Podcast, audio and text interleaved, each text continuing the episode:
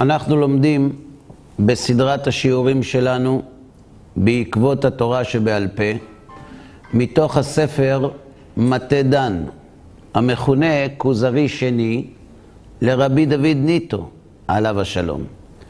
ואנחנו עסוקים בעיצומם של י"ג המידות שהתורה נדרשת בהם. למדנו מידת קל וחומר, למדנו מידת גזרה שווה, למדנו מידת בניין אב וכתוב אחד, בניין אב ושני כתובים. למדנו בשיעור הקודם מידת כלל ופרט ומידת פרט וכלל. ולמדנו שיש הבדל ביניהם. בעוד במידת כלל שאחר כך, שאחריו יש פרט, למדנו שהפרטים באים לכווץ ולמעט את הכלל. ואילו במידת פרט וכלל, למדנו שהפרטים נועדו לתחום את המאפיינים הייחודיים, ואחר כך מגיע הכלל שמרבה את כל מה שדומה לפרטים הללו. היום אנחנו עוסקים במידה שהיא בעצם מחברת את שתי המידות הקודמות. אם המידות הקודמות היו כלל ופרט ופרט וכלל, המידה שאנחנו עוסקים בה היום היא כלל ופרט וכלל. כלומר, שני כללים שבתוכם מונחים פרטים. מה המשמעות של המידה הזאת? אז בואו נלמד דוגמה.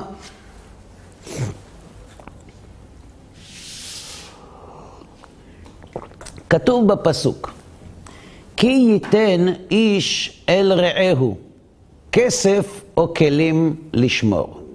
אנחנו עוסקים בדיני השומרים. אנחנו יודעים שיש כמה סוגים של שומרים. של אנשים שמפקידים אצלם חפצים לשמירה. אדם בא אצל חברו ואומר, שמור נא לי על חפץ פלוני עד שאשוב. יש ארבעה סוגים של שומרים שהחיוב שלהם בשמירתם משתנה לפי הגדרת השומר. יש שומר חינם, יש שומר שכר, יש נושא שכר ויש סוחר ויש שואל. בסדר? כי ייתן איש אל רעהו כסף או כלים לשמור. וגונב מבית האיש. גנבו את החפץ שהופקד על ידי המפקיד אצל השומר, והמפקיד מבקש את חפצו, והשומר אומר, נגנב. אם יימצא הגנב, ישלם שניים. כלומר, אם מוצאים את הגנב, אנחנו יודעים שעל פי התורה הגנב משלם כפל, נכון? אז הוא משלם שניים. אם לא יימצא הגנב, אין. התלוננו במשטרה, פתחו תיק, נעלמו עקבותיו. לא השאיר הגנב ראיות פורנזיות. אם לא יימצא הגנב ונקרב בעל הבית אל האלוהים, מי זה בעל הבית? השומר. ומי זה האלוהים? בית הדין. כלומר, מגיע השומר לבית הדין, אם לא שלח ידו במלאכת רעהו, נכון? והוא צריך להישבע שלא גנב, שזה לא הוא הגנב. עכשיו מגיעים הפסוקים שלנו. על כל דבר פשע, כלומר על כל גניבה, על שור, על חמור, על שא, על שלמה, על כל דבר פשע. כלומר, על כל חפץ שנגנב.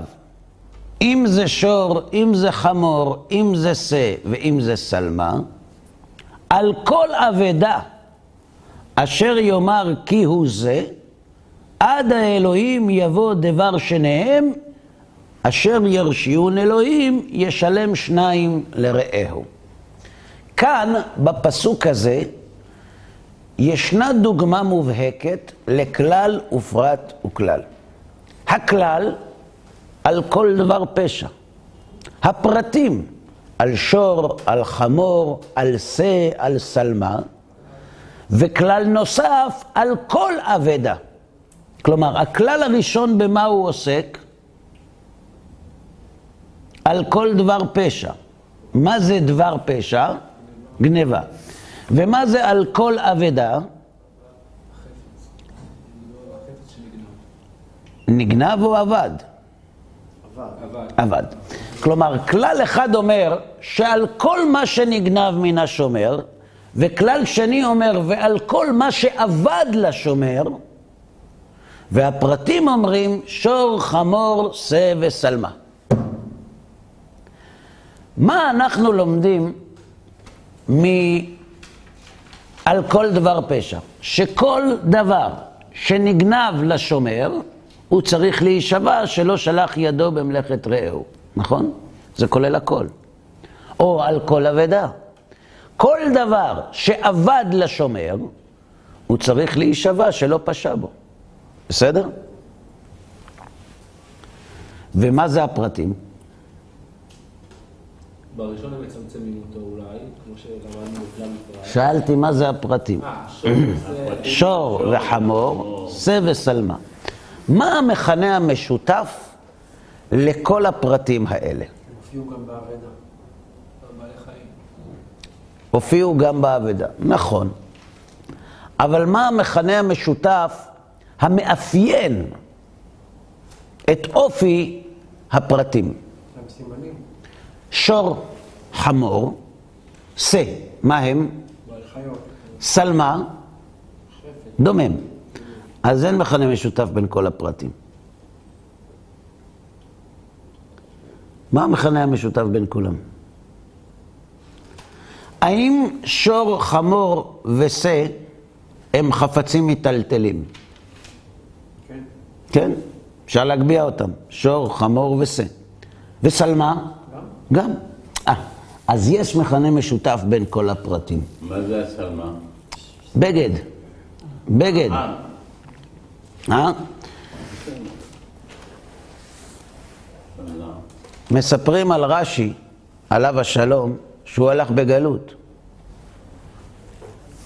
ולא הכירו אותו. והוא הגיע לאיזה בית כנסת וחשדו בו שהוא גנב איזה בגד ממישהו. והענישו אותו. והוא לא אמר מי הוא, אבל הוא השאיר פתק. והיה כתוב בפתק, שלמה, שלמה, שלמה, שלמה, שלמה. שלמה. חמישה שלמה.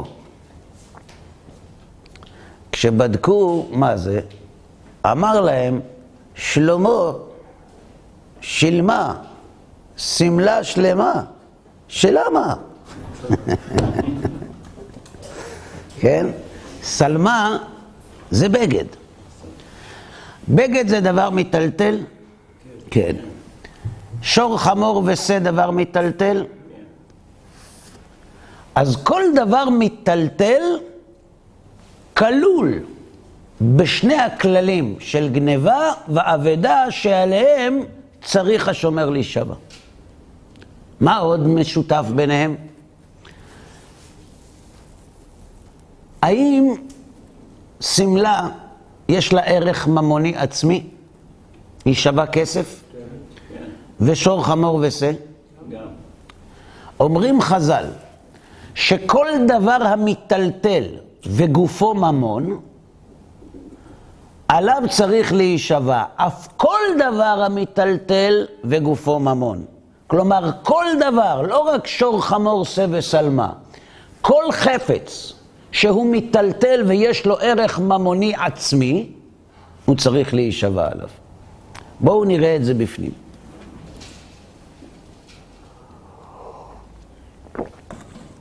הכלל הראשון, מה היה? על כל דבר פשע. דרך אגב, למה אתה אומר פשע? למה תגיד גניבה? רגע. החלק הראשון של הפסוק עוסק בחפצים, נכון? שהשומר חייב להישבע שלא פשע בהם.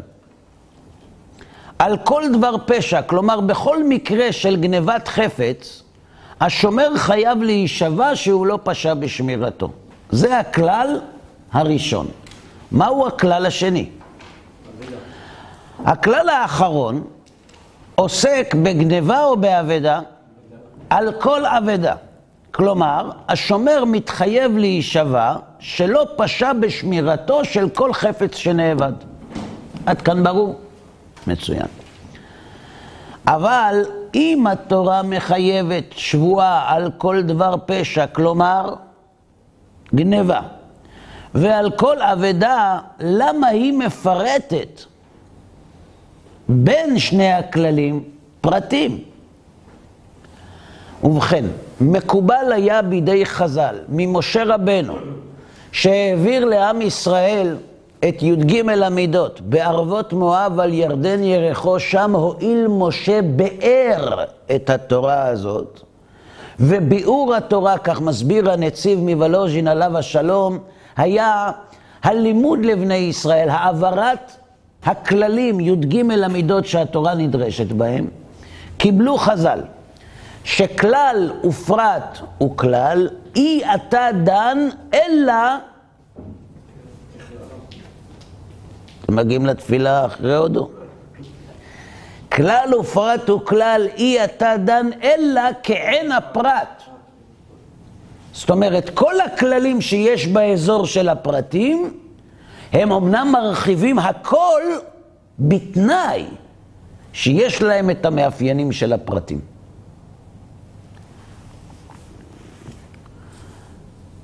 באמת כלל, כמה הוא מרחיב? כשאתה אומר כלל, מה הוא כולל בתוכו? הכל. אבל באמת, כאשר אנחנו מטילים פרטים בין שני הכללים, הכלל נתון בצוות. מצד אחד הוא מבקש להתפרץ, אבל מצד שני יש משהו שמחזיק אותו. מה מחזיק את שני הכללים ולא נותן להם להתפשט? הפרטים שיש ביניהם. ועל זה אומרים חז"ל, שהמכנה המשותף בין שור, חמור, שא ושלמה שכולם מיטלטלים, כלומר חפצים ניידים, וגופן ממון. כלומר, הם בעלי ערך ממוני, כמו שאמרנו. בפרטים האלה, התורה מגבילה את חובת השבועה של השומר, וקובעת שהשומר חייב שבועה רק על חפצים מיטלטלים שגופם ממון. אם הם לא מיטלטלים, או שאין גופן ממון, הוא לא חייב שבועה. אומרים חז"ל, יצאו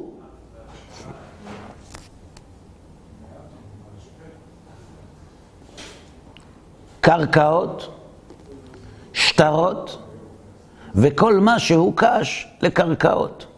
עבדים הוקשו לקרקעות. כלומר, בואו ניקח דוגמה. אדם יש לו שטר שרשום שם שחייבים לו מיליון שקל. והוא נוסע לחו"ל. והוא לא רוצה להרבות דאגה בגלל ריבוי הנכסים.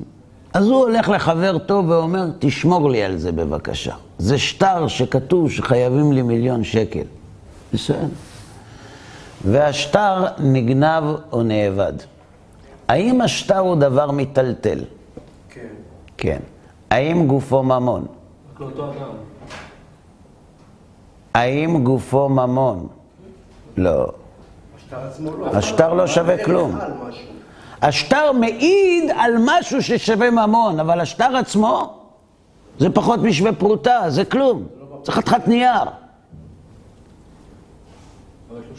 מבחינת מישהו מוכן לשלם עליו כדי לקנות אותו. זה נכון, אבל אין לשטר ערך עצמי. לחמור יש ערך עצמי, לשמלה יש ערך עצמי, לשור יש ערך עצמי, לשה יש ערך עצמי. גופן ממון, גופן ממון. כן, אבל איך נקבע ממון של גופן? לפי כמה שהאדם מוכן לשלם על חמור, מה שהמחיר שלו. זה קובע את השווי שלו, הוא לא נקבע לבד השווי של משהו. האם שור הוא בעל ערך עצמי? כן. השאלה כמה. את זה אנשים קובעים. תלוי איזה שור. שור לחרישה, שור לשחיטה, שור להנאה, שור לעורו, שא לגיזותיו, תלוי. יש תרנגולות שהן היו מטילות, והם הזקינו, ומוכרים אותם לשחיטה. מי אוכל תרנגול כזה? הערך שלו אפסי, אבל יש לו ערך. שטר, אין לו ערך עצמי. כלומר, אם לא היה כתוב בשטר חוב, אין לו ערך. לכן כל דבר המיטלטל וגופו ממון, שאבד או נגנב, עליו נשבע השומר. מאיפה חז"ל למדו את הדין הזה? יבוא הכופר והמכחיש ויגיד, מה זה הדבר הזה? זה לא פשוט. בוא תסביר לי את הפסוק בתורה. אם התורה אומרת על כל דבר פשע, זה כולל הכל, נכון? אם התורה אומרת על כל אבדה, זה גם כולל הכל, נכון? אז בשביל מה תורת האלוהים כותבת ארבעה דברים שלא נצרכים? אם היה כתוב כך, על כל דבר פשע, על כל אבדה, נכון? על כל דבר פשע, על כל אבדה.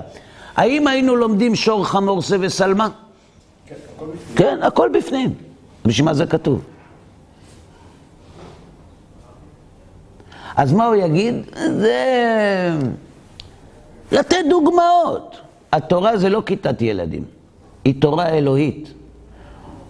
העיקרון שמרחף בחללה זה עקרון המינימום. אם יש פסוק שיש בו ארבע, ארבע דוגמאות, יש סיבה. ואם זה הונח בתוך שני כללים, גם לזה יש סיבה. כלל ופרט וכלל, אי אתה דן, אלא כהן הפרט. האם המידה הזאת ברורה? כן, שאלה. כן, בבקשה. למה דווקא הפרטים האלה? למה לא כתבו פרי? למה לא כתבו עט? מה מייחד דווקא ארבעת הפרטים האלה? האם זה כמו שלמדנו מהאבדה?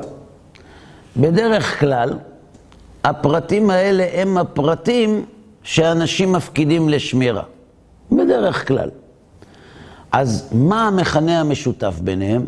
הכתיבה שלהם לא נועדה ללמד עליהם, אלא על מה שמאפיין אותם. היה אפשר גם לכתוב דברים אחרים, בסדר. אבל כרגע זה מה שהתורה כתבה, יש סיבה. התורה רוצה ללמד משהו, נכון? יש שימוש נוסף במידה הזאת בצורה קצת שונה. כלומר, השימוש הוא אותו שימוש, המסקנה ההלכתית אותה מסקנה, אבל המבנה קצת שונה. לפעמים מופיעים שני כללים ואחריהם פרט. כלל הוא כלל ופרט. אומרים חז"ל, התל פרט ביניהם ודרוש כלל ופרט וכלל. למשל, כתוב בפסוק, ופדוייו מבין חודש תפדה, בערכך הכסף חמשת שקלים בשקל הקודש, עשרים גרה הוא. צריך לפדות, נכון? מבין חודש, פדיון. מה כתוב בפסוק? ופדוייו. פדוייו מבין חודש. כלומר, כל הנפדים מבין חודש. ופדוייו כלל. תפדה כלל. ואיפה הפרט? בערכך כסף חמשת שקלים. כלומר, הסכום הכספי, שהוא הפרט שאיתו פודים את כולם. ופדוייו תפדה חמשת שקלים. אומרים חז"ל, ופדוייו מבין חודש, כלל. כל מי שמגיע לגיל חודש צריך לפדות אותו. בערכך כסף חמשת שקלים, זה פרט. תפדה חזר וכלל. שמתם לב שחז"ל העבירו את החמשת שקלים בין הפדוייו לתפדה? זה לא כתוב כך. כתוב בפסוק, ופדויו מבין חודש תפדה בערכך כסף חמשת שקלים. כלומר, כלל, כלל, פרט. מה עושים חז"ל? ופדויו מבין חודש כלל. בערכך כסף חמשת שקלים, פרט. תפדה חזר וכלל. כלל ופרט וכלל, אי אתה דן אלא כהן הפרט. מה הפרט מפורש? דבר המיטלטל וגופו ממון, אף כל דבר המיטלטל וגופו ממון. יצאו קרקעות שאינם מיטלטלים, יצאו עבדים שהוגשו לקרקעות, יצאו שטרות אף על פי שמיטלטלים ואין גופן ממון. כלומר, מידת כלל ופרט וכלל היא מידה שמתוך הפרטים לומדים על הכלל. גם בגניבה, גם באבדה, לא כל דבר שאבד ולא כל דבר שנגנב נדרש השומר להישבע, אלא באיזה מקרה? שהחפץ שניתן לו לשמירה היה דבר מיטלטל כמו שור חמור שא ושלמה, והוא בעל ערך ממוני עצמי. כן, בבקשה. לגבי השטר הוא בעצם פטור? מאחר שאין לו ערך ממונים לא צריך להישבע? כך כתוב בחז"ל. כן, בבקשה. אה, אני הבנתי בהתחלה שהפרט חייב להיות סוג מהכלל, זאת אומרת, כמו במקרה עם השור, הוא באמת שייך לכלל, אבל בדוגמה שהבאנו עכשיו עם התפדה בעל חודש, אז פה הוא מדבר על מי אתה, מי אתה פודה, ואחר כך הוא מדבר על הסכום. הסכום הוא לא קשור, הוא לא איזשהו מצמצם משהו בכלל, הוא, הוא נושא אחר, הוא הדרך איך, איך לפדות. תביא בבקשה גמרא מסכת שבועות. אתה אומר פה בסך הכל אומרים לך איך לפדות. כן, זה לא פרט שהוא שייך לכלל עצמו, הוא פרט, אבל הוא לא שייך לכלל עצמו. כן.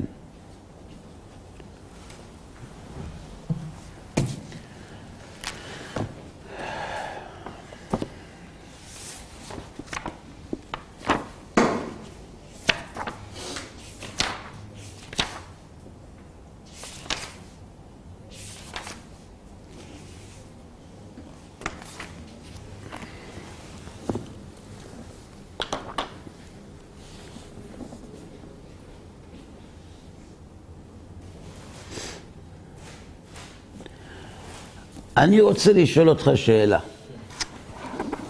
כדרכם של יהודים. ופדויו מבין חודש תפדה, מה הכוונה? כל מי שנולד מעל חודש, כאילו שהוא הגיע לגיל חודש אחרי שהוא... כל מי שהגיע גיל חודש, נכון? כן.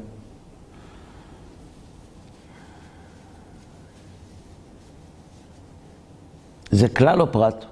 כלל. תפדה. תבדה. איך תבדה לא כתוב? תבדה. זה כלל. מה זה בערכך כסף חמשת שקלים? פרט. אתה אומר, זה לא פרט, זה בסך הכל בא להגיד איך פודים. נכון? זו הייתה שאלתך.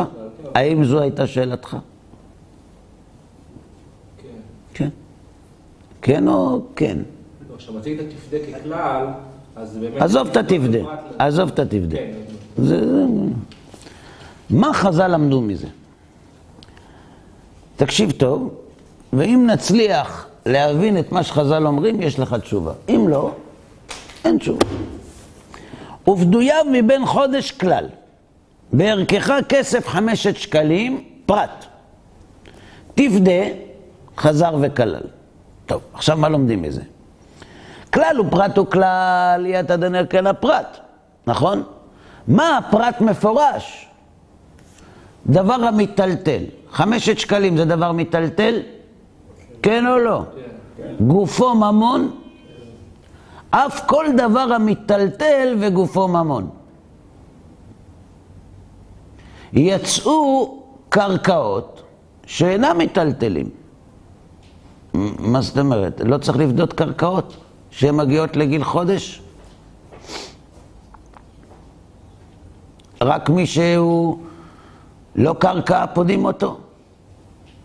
יצאו עבדים שהוגשו לקרקעות, אז גם עבדים לא צריך לבדות שהם מגיעים לגיל חודש. יצאו שטרות, שאף על פי שמיטלטלים אין גופן ממון, ולכן כשהשטר מגיע לגיל חודש, לא צריך לבדות אותו. זו הכוונה? לא. מה הכוונה? מה שאמרתי לך שצריך לפדות, עם מה פודים? עם כל דבר שהוא דומה לפרט. בערכך, כסף חמשת שקלים, אתה צריך לפדות את הבן בדבר שהוא מיטלטל וגופו ממון. אתה לא יכול לפדות את הבן שלך עם קרקע. אתה לא יכול לפדות את הבן שלך תמורת עבד, ואתה גם לא יכול לפדות את הבן שלך בשטר. אתה צריך לפדות אותו רק בכעין הפרט, שהוא דבר המיטלטל וגופו ממון. איך לומדים את זה? מזה שחז"ל החזירו את הפרט אל בין שני הכללים. ופדויו מבין חודש תפדה כלל. נכון? תפדה לאחר מכן שוב כלל. בערכך כסף חמשת שקלים פרט. התורה מניחה בין שני הכללים כסף חמשת שקלים כדי ללמד אותך שאתה יכול לפדות בכל דבר בתנאי שהוא דומה לחמשת שקלים. האם זה ברור? כן, זה לא שהם התייחסו רק לכלל, למילה תפדה, ולא לבין שלושה בין חודש. זה לא רלוונטי בין חודש. זה לא בא לגעת בכלל של הבן חודש, אלא בכלל של התפדה. של ה... שצריך לפדות, שאתה יכול לפדות במה שאתה רוצה כביכול, ואז בא הפרט להגיד, אתה פודה רק במשהו שהוא כך, כמו זה. ולמה כתוב לאחר כך תפדה? זה עוד פעם כלל. עוד פעם תפדה, כן. יפה. כי אם תבדוק, תגלה שפה הפרט נמצא אחרי שני הכללים, הוא לא נמצא ביניהם. זה לא כתוב, ופדויה מבין חודש, בערכך כסף חמשת שקלים. זה לא כלל ופרט. כיוון שיש שני כללים, חז"ל מכניסים את הפרט ביניהם, ורק מזה אנחנו לומדים כל דבר המיטלטל וגופו ממון. לגבי הפרט של התפדה, אה, הכלל של התפדה, אבל, אבל הוא לא קשור לכלל הראשון. יש שני כללים. כלל של התפדה, שזה באמת קשור לכלל שלו, איך אתה פודה, והכלל הראשון שאומר שזה, שזה בן חודש, שזה בסדר, בן חודש. לא מבין את השאלה שלך. מי צריך לבדות אותו כשהוא מגיע לגיל חודש? את כל הבכורים, זה כלל. כן, נכון. יפה. לא. ותפדה, זה גם כלל מסוג אחר. נכון, אבל זה כלל. כן, ובערכך כסף חמשת שקלים, מצמצם את הכלל השני. ולמה הוא לא מצמצם את הכלל הראשון? הכלל הראשון לא קשור לסכום, הוא קשור למי מי נכלל במצווה הזאת. כלל הוא פרט, איך לומדים? אי אתה דן אלא כאין הפרט. כן. יפה. כשאני אומר ובדויו מבין חודש תפדה, אני שואל איך פודים? איך? ציווית עליי לפדות אותו. אני רוצה לפדות אותו בשני עבדים קטנים. האם אני יכול? מזה שכתוב עוד כלל בצד שני, ואתה מטיל פרט ביניהם, אתה למד שאי אפשר לפדות אלא כך. לכן, חז"ל מניחים את הפרט בין שני הכללים. איפה זה כתוב? אומרת הגמרא. רבי אמר, בכל פודים בכור אדם. אתה רוצה לפדות בכור אדם, אפשר לפדות בכל. חוץ מן השטרות. בשטרות אי אפשר לפדות. למה? ככה הוא החליט. מה פתאום? ורבנן אמרי, בכל פודים בכור אדם חוץ מעבדים ושטרות וקרקעות. מהי טעמה? דרבי דריש ריבוי ומיעוט, ופדויו מבין חודש ריבה. בערכך כסף חמשת שקלים מעט, תפדה חזר וריבה. אה, סליחה, ריבה ומעט בריבה, ריבה הכל. מהי ריבה? כל מילי. ומהי מיעט? מיעט שטרות. יש כלל ופרט וכלל ויש ריבוי מיעוט וריבוי. כשיש מיעוט ריבוי, ו... אה, ריבוי מיעוט וריבוי, הריבוי מרבה הכל, המיעוט ממעט, והריבוי שבא אחריו מוסיף.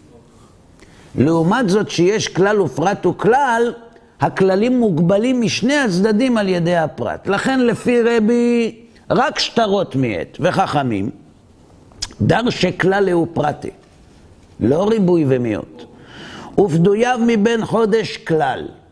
בערכך כסף חמשת שקלים פרט. תפדה חזר וכלל. ופרט וכלל אי אתה דן, אלא כהן הפרט. מה הפרט מפורש דבר המיטלטל וגופו ממון? אף כל דבר המיטלטל וגופו ממון, יצאו קרקעות שאינם מיטלטלים, יצאו עבדים שהוגשו לקרקעות, יצאו שטרות, אף על פי שמיטלטלים, אין גופן ממון. זאת אומרת, יש שתי שיטות שעוסקות בכלל ובפרט, ריבוי ומיעוט או כלל ופרט, ויש ביניהם הבדל הלכתי. יש הרחבה בסוף. נכון. האם עכשיו זה יותר ברור? אה? יופי. מי שלא מבין, מסתכל על אנשים שיושבים ומתפלפלים. כלל ופרט וכלל, יצא דן אלא כן הפרט. יצא הזה, יצא שטרות, יצא עבדים שהוגשו לשטר, לקרקעות. אומר, מה זה? כאילו, מה זה? ת... לא להיתפס, נכון? אבל בכל תחום שהאדם מתמקצע בו, יש עיון בפרטים, יש ניתוח הטקסט, יש ניסיון להבין מה הכוונה. אז למה רק כשזה מגיע לתורה, הוא אומר, עזוב, עזוב, בגדול, הכל. למה? כי זה לא חשוב בעיניו. למשל, כשיושבים לדון, נגיד באוגנדה, מי יהיה ראש ממשלה הראשון ברוטציה? יושבים ומנסחים פרטי פרטים, עורכי הדין הכי ממולחים, ולא, זה כתוב ככה, אפשר להבין ככה, תכתוב תת סעיף. יבוא מישהו מבית המדרש ויגיד להם, תגידו, מה אתם משחקים? מה זה משנה מי יהיה ראש ממשלה ראשון? וכי ראש הממשלה השני יעשה דברים יותר טובים מהראשון? שמשנה מי יהיה שני ומי ראשון? למה הוא אומר ככה? כי הוא לא מבין בפוליטיקה, והפוליטיקה לא מעניינת אותו, והוא לא רואה בזה דבר חשוב, אז אתה נתפס לפרטים. לעומת זאת, מי שהפוליטיקה כן מעניינת אותו, הוא נתפס, מה שכתוב, שמשה רבנו ראה את, רבי, את הקדוש ברוך הוא יושב וקושר כתרים לאותיות, יש אנשים שרואים את זה גם בהרכבת הקואליציה. טילי טילים. אז מה ההבדל ביניהם? מה מעניין אותך? אז אחד אומר, כל אחד עם מה שמעניין אותו. בסדר, אנחנו מאוד ליברליים. בסדר, אבל יש לי שאלה. מי בעיניך אדם יותר ראוי? אדם שקושר תילי תילין של הלכות לכבוד של עצמו, או אדם שקושר תילי תילין של הלכות לרצון השם. עזוב, הוא לא מאמין בקדוש ברוך הוא, הוא לא מאמין בו, הוא לא מאמין שהתורה משמיים. אבל מי שכן עוסק בתורה, לשיטתו, הוא כן מאמין שהתורה משמיים.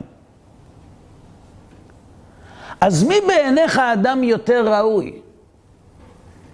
מי שמנצח סעיפים ותתי סעיפים לכבוד המדומה שלו, לתאוות השררה שלו, או מי שיושב ומנסה לנסח ולהבין מה השם רוצה.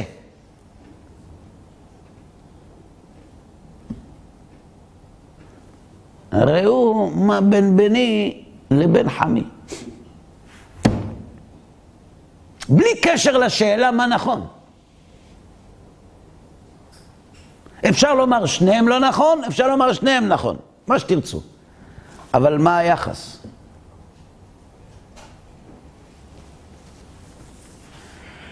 אנחנו עוברים למידה נוספת. כלל שהוא צריך לפרט, ופרט שהוא צריך לכלל. מה זה? כותב רבי דוד ניטו עליו השלום. מכלל שהוא צריך לפרט, ומפרט שהוא צריך לכלל. כגון, פקוד כל בכור זכר, זכר לבני ישראל מבין חודש ומעלה. נכון? כך כתוב. אומר השם למשה, פקוד כל בכור זכר לבני ישראל מבין חודש ומעלה. בכור, כלל. זכר, פרט. למה בכור זה כלל וזכר זה פרט?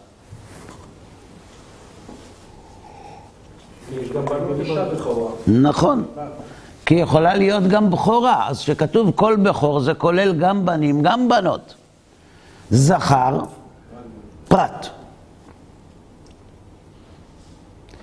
אילו נאמר בכור ולא נאמר זכר, הייתי אומר אפילו נקבה בכורה במשמע. בא הפרט זכר ומית הנקבות. ואם נאמר זכר ולא נאמר בכור, הייתי אומר כל זכר אפילו שאינו בכור. לכך נאמר בכור זכר. בכור הוא הכלל, הצריך לזכר שהוא הפרט. זה נקרא כלל שהוא צריך לפרט. מה פירוש? הפרט הוא גם יכול להיות כלל בעצם בעצמו, אם כאילו, ההוא גם הופך להיות פרט שלו, אם אתה אומר זכר, אז אתה יכול להגיד כל הזכרים, ואז אתה אומר בכור כדי למעט את הבכורות בזכרים. כל אחד צריך את השני כדי שהם יהיו ביחד. אה, למה כל אחד צריך את השני? בוא נחשוב, כתוב כל בכור וזכר, נכון? למה צריך לכתוב זכר? אמרנו, למעט את הנקבות. יפה.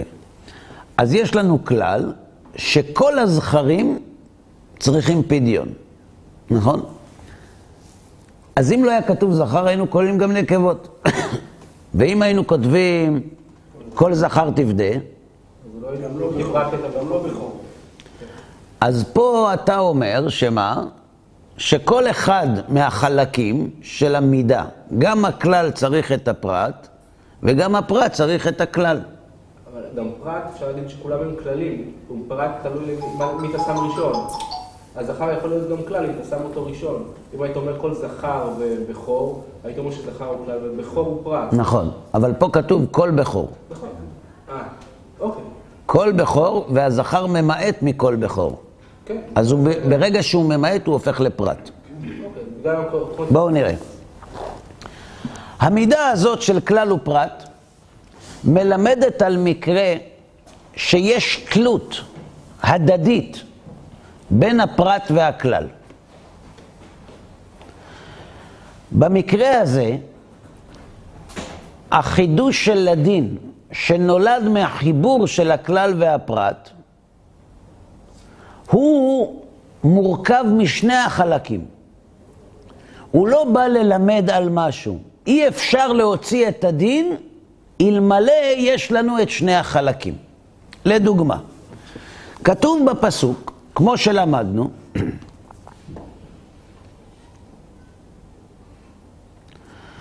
שהקדוש ברוך הוא אומר למשה רבנו למנות את הזכרים בבני ישראל, נכון? פקוד כל זכר לבני ישראל מבין חודש ומעלה, ספור אותם. ושא את מספר שמותם. בסדר? אם אנחנו מנתחים את הטקסט עכשיו, עוד פעם, ויאמר השם אל משה פקוד כל זכר לבני ישראל מבין חודש ומעלה, ושא את מספר שמותם. ותראה כמה יוצא לך. אם אנחנו מנתחים את הטקסט, את הטקסט הזה, בפסוק מופיעים כלל ופרט. כלל ופרט. פקוד כל בכור, כלל. למה זה כלל? כי את מי זה כולל? גם נקבות. ואז מיד כתוב אחר כך זכר. מה זה? פרט. למה זה נקרא פרט? כי זה ממעט מכל בכור לפחות מחצית. נכון? מן המילה זכר משתמע זכרים ולא נקבות. ברור עד פה? לעומת זאת, אילו הייתה התורה כותבת רק פקוד כל זכר מבין חודש ומעלה, היינו לומדים שכוונת התורה שמשה יפקוד את כל הזכרים ולאו דווקא את הבכורים. פקוד כל זכר מבין חודש ומעלה ושא את מספר שמותם. זאת אומרת, אם יש לבן אדם שמונה ילדים, זכרים, הוא לא סופר רק את הראשון, הוא סופר את כולם. נכון? ועל ידי שהתורה כתבה גם את המילים כל בכור וגם את המילה זכר, אנחנו מבינים שהתורה מתמקדת רק במניין הזכרים, שהם בכורים. ובמקרה זה אנחנו מבחינים בתלות שבין הכלל והפרט. האם זה ברור? כן או לא? כן, אבל לכאורה כל, דבר יש תלות, כל, כל כלל שאתה לוקח יש ביניהם לא? מה? תן לי דוגמה. כל מה שלמדנו עד עכשיו, הכלל ופרט, למשל, עם, השור. מה שדיברנו בשיעור הקודם עם החיה, עם הבהמה, בוא נחזור. אתה רוצה לחזור למידת כלל ופרט? כלל ופרט? אדם כי יקריב מכם קורבן להשם. מן הבהמה, מן הבקר ומן הצאן תקריבו את קורבנכם. נו, אז מה אתה רוצה להגיד? למה פה אין תלות בין הפרט לכלל? מה, מה התלות? אם היית מחסיר אחד, לא היית יכול להבין את מה... למה? אדם כי יקריב מכם קורבן להשם, מן הבקר, מן הבקר ומן הצאן תקריבו את קורבנכם.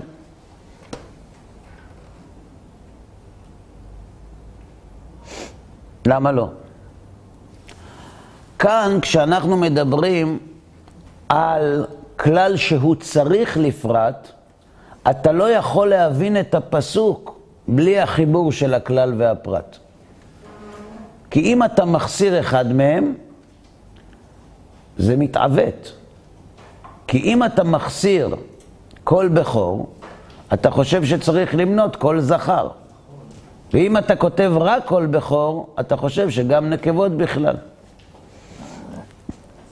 בדוגמה הקודמת כן היה אפשר להחסיר, אתה אומר, ולא כן. הייתה פגיעה? היה אפשר להחסיר, הייתה פגיעה, אבל היה אפשר ללמוד שבקר וצאן כשלעצמם ראויים להקרבה או לא? ראויים. כשכתוב רק זכר, היית מבין את כוונת המצווה? היית מכניס גם דברים לא קשורים. כלומר, שמהפרט בלבד, אפילו את הפרטים אתה לא יכול ללמוד. כשכתוב מן הבקר ומן הצאן, אז אתה אומר, רגע, ומה עוד? לא יודע, אבל בקר וצאן כתוב. אם היה כתוב רק זכר, לא היינו יודעים שזה בכור. יש תלות שם, זה חד-כיווני, פה זה דו-כיווני. אז נכון. נכון. בסדר? יופי. מה זה פרט שהוא צריך לכלל? עד עכשיו למדנו כלל שהוא צריך לפרט. מה זה פרט שהוא צריך לכלל? פרט לא יכול לחיות בלי הכלל. תלוי, אם הוא עלי בודד ויש לו אוכל, הוא יכול לחיות. בדרך כלל היחיד צריך את הרבים, אבל אפשר להסתדר. לא טוב היות האדם לבדו, אבל לפעמים גם לא רע. הדוגמה שלנו עכשיו, הזכר שהוא פרט, הוא גם לא יכול להיות בלי הכלל, הוא גם צריך את הכלל. נכון? אז מה זה פרט שהוא צריך לכלל? בוא נבדוק. כשהכלל נכתב אחרי הפרט, הוא נועד לרבות או למעט? להרחיב. להרחיב. להוסיף על הכלל את הכל. לדוגמה, בדיני שומרים למדנו, כי ייתן איש אל רעהו חמור או שור או שא, וכל בהמה לשמור. הופה. כי ייתן איש אל רעהו חמור או שור או שא, שזה פרט. פרטים, או כל בהמה לשמור, שזה כלל. ומת או נשבר או נשבע, אין רואה. והחפץ, אומרת, הבעל החיים, מת,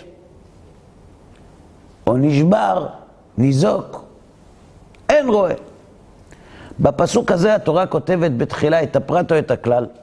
את הפרט. ואחר כך, מהו הפרט?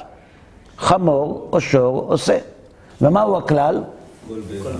במקרה הזה, הכלל נועד להוסיף על הפרטים שמוזכרים בפסוק גם את הפרטים שלא נכתבו. אולם, אם השומר מתחייב על כל חפץ, על כל בהמה, נכון? שזה הכלל הסופי, למה נכתבו הפרטים? והרי התורה לא תכתוב את הכלל, אם אפשר ללמוד ממנו, אם אפשר ללמוד את הפרטים מעצמם. בשביל מה כתוב את זה? אם יש כלל, לא צריך פרטים. כל בהמה, כי ייתן איש אל רעהו, כל בהמה לשמור. ומת או נשבר או נשבע, אין רואה. אולי למה צריך לכתוב פרטים לפני הכלל? תשובה. אילו היינו מרבים את הפרטים מן הכלל, אם היה כתוב כי ייתן איש אל רעהו כל בהמה לשמור, היה אפשר לסתור חלק מהם בקל וחומר, או בגזרה שווה, או בדין אחר. אבל מרגע זה, כשהפרט כתוב במפורש, בא הכלל לרבות על הפרט. חיזוק משפטי כזה? היה, אם זה לא היה כתוב, היינו יכולים להשתמש במידה אחרת כדי לנטרל הרבה מאוד פרטים. לכן, הייתי אומר ככה, נכון כל בהמה, אבל בהמה זו שיש בה חיסרון כזה, היא לא בכלל כל בהמה. לכן כתוב שור, חמור או שור עושה, כדי שיהיה לנו מכנה משותף בין הפרטים, ואת המכנה המשותף הזה הכלל ירבה ויפתח, ולא נוכל להשתמש במידה אחרת כדי למעט. זאת אומרת שיש בעצם גם היררכיה בכוח של הדין, זאת אומרת, חזק יותר, אחר כך קל וחומר, ואחריו הכלל.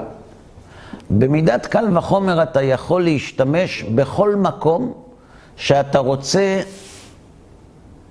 להפריד את הדבר הלמד מהדבר המלמד. זה לא דומה. ואם זה לא דומה, הכלל לא יכול לרבות אותו. אז כדי לנטרל את היכולת להשתמש בקל וחומר, התורה כותבת לנו חמור או שור או שא או כל בהמה, ועכשיו כשאומרים כל בהמה וזה מרבה את הכל, לא תוכל להשתמש במידת קל וחומר כדי לצמצם את הכלל, כיוון שיש לנו פה את הפרטים, שמלמדים שכל שכמותם נמצא בכלל והכלל מרבה אותם. לכן קוראים לזה, קודם למדנו פרט שצריך לכלל, אה, כלל שצריך לפרט, שזה למדנו מבכור וזכר, ופה אנחנו עוסקים בפרט שהוא צריך לכלל. למה הפרט צריך את הכלל? בדיוק. הפרט צריך את הכלל כדי שלא יהיה ניתן להשתמש באיזו מידת קל וחומר או גזירה שווה כדי לבטל את הלימוד. כן, בבקשה. אבל אם יש רק את הפרט לדגים בלי הכלל, אז הקל וחומר לא, לא, לא יהיה יותר חזק בא לעזור על הכלל. אבל אם יהיה רק פרט ולא כלל, לא נוכל ללמוד כל בהמה. כן. ואם נרשום רק כל בהמה, לא נוכל לדעת אילו פרטים כלולים בכל בהמה, כי יהיה אפשר להשתמש במידות אחרות כדי לנטרל את הכלל. זה נקרא פרט שהוא צריך לכלל. הפרט זקוק לכלל שירבה את כל הבהמה ולא רק את הפרטים, וזה כדי שלא יהיה אפשר לנטרל את אחד מהם. זה מזה לא יהיה אפשר ללמוד. עד כאן להיום.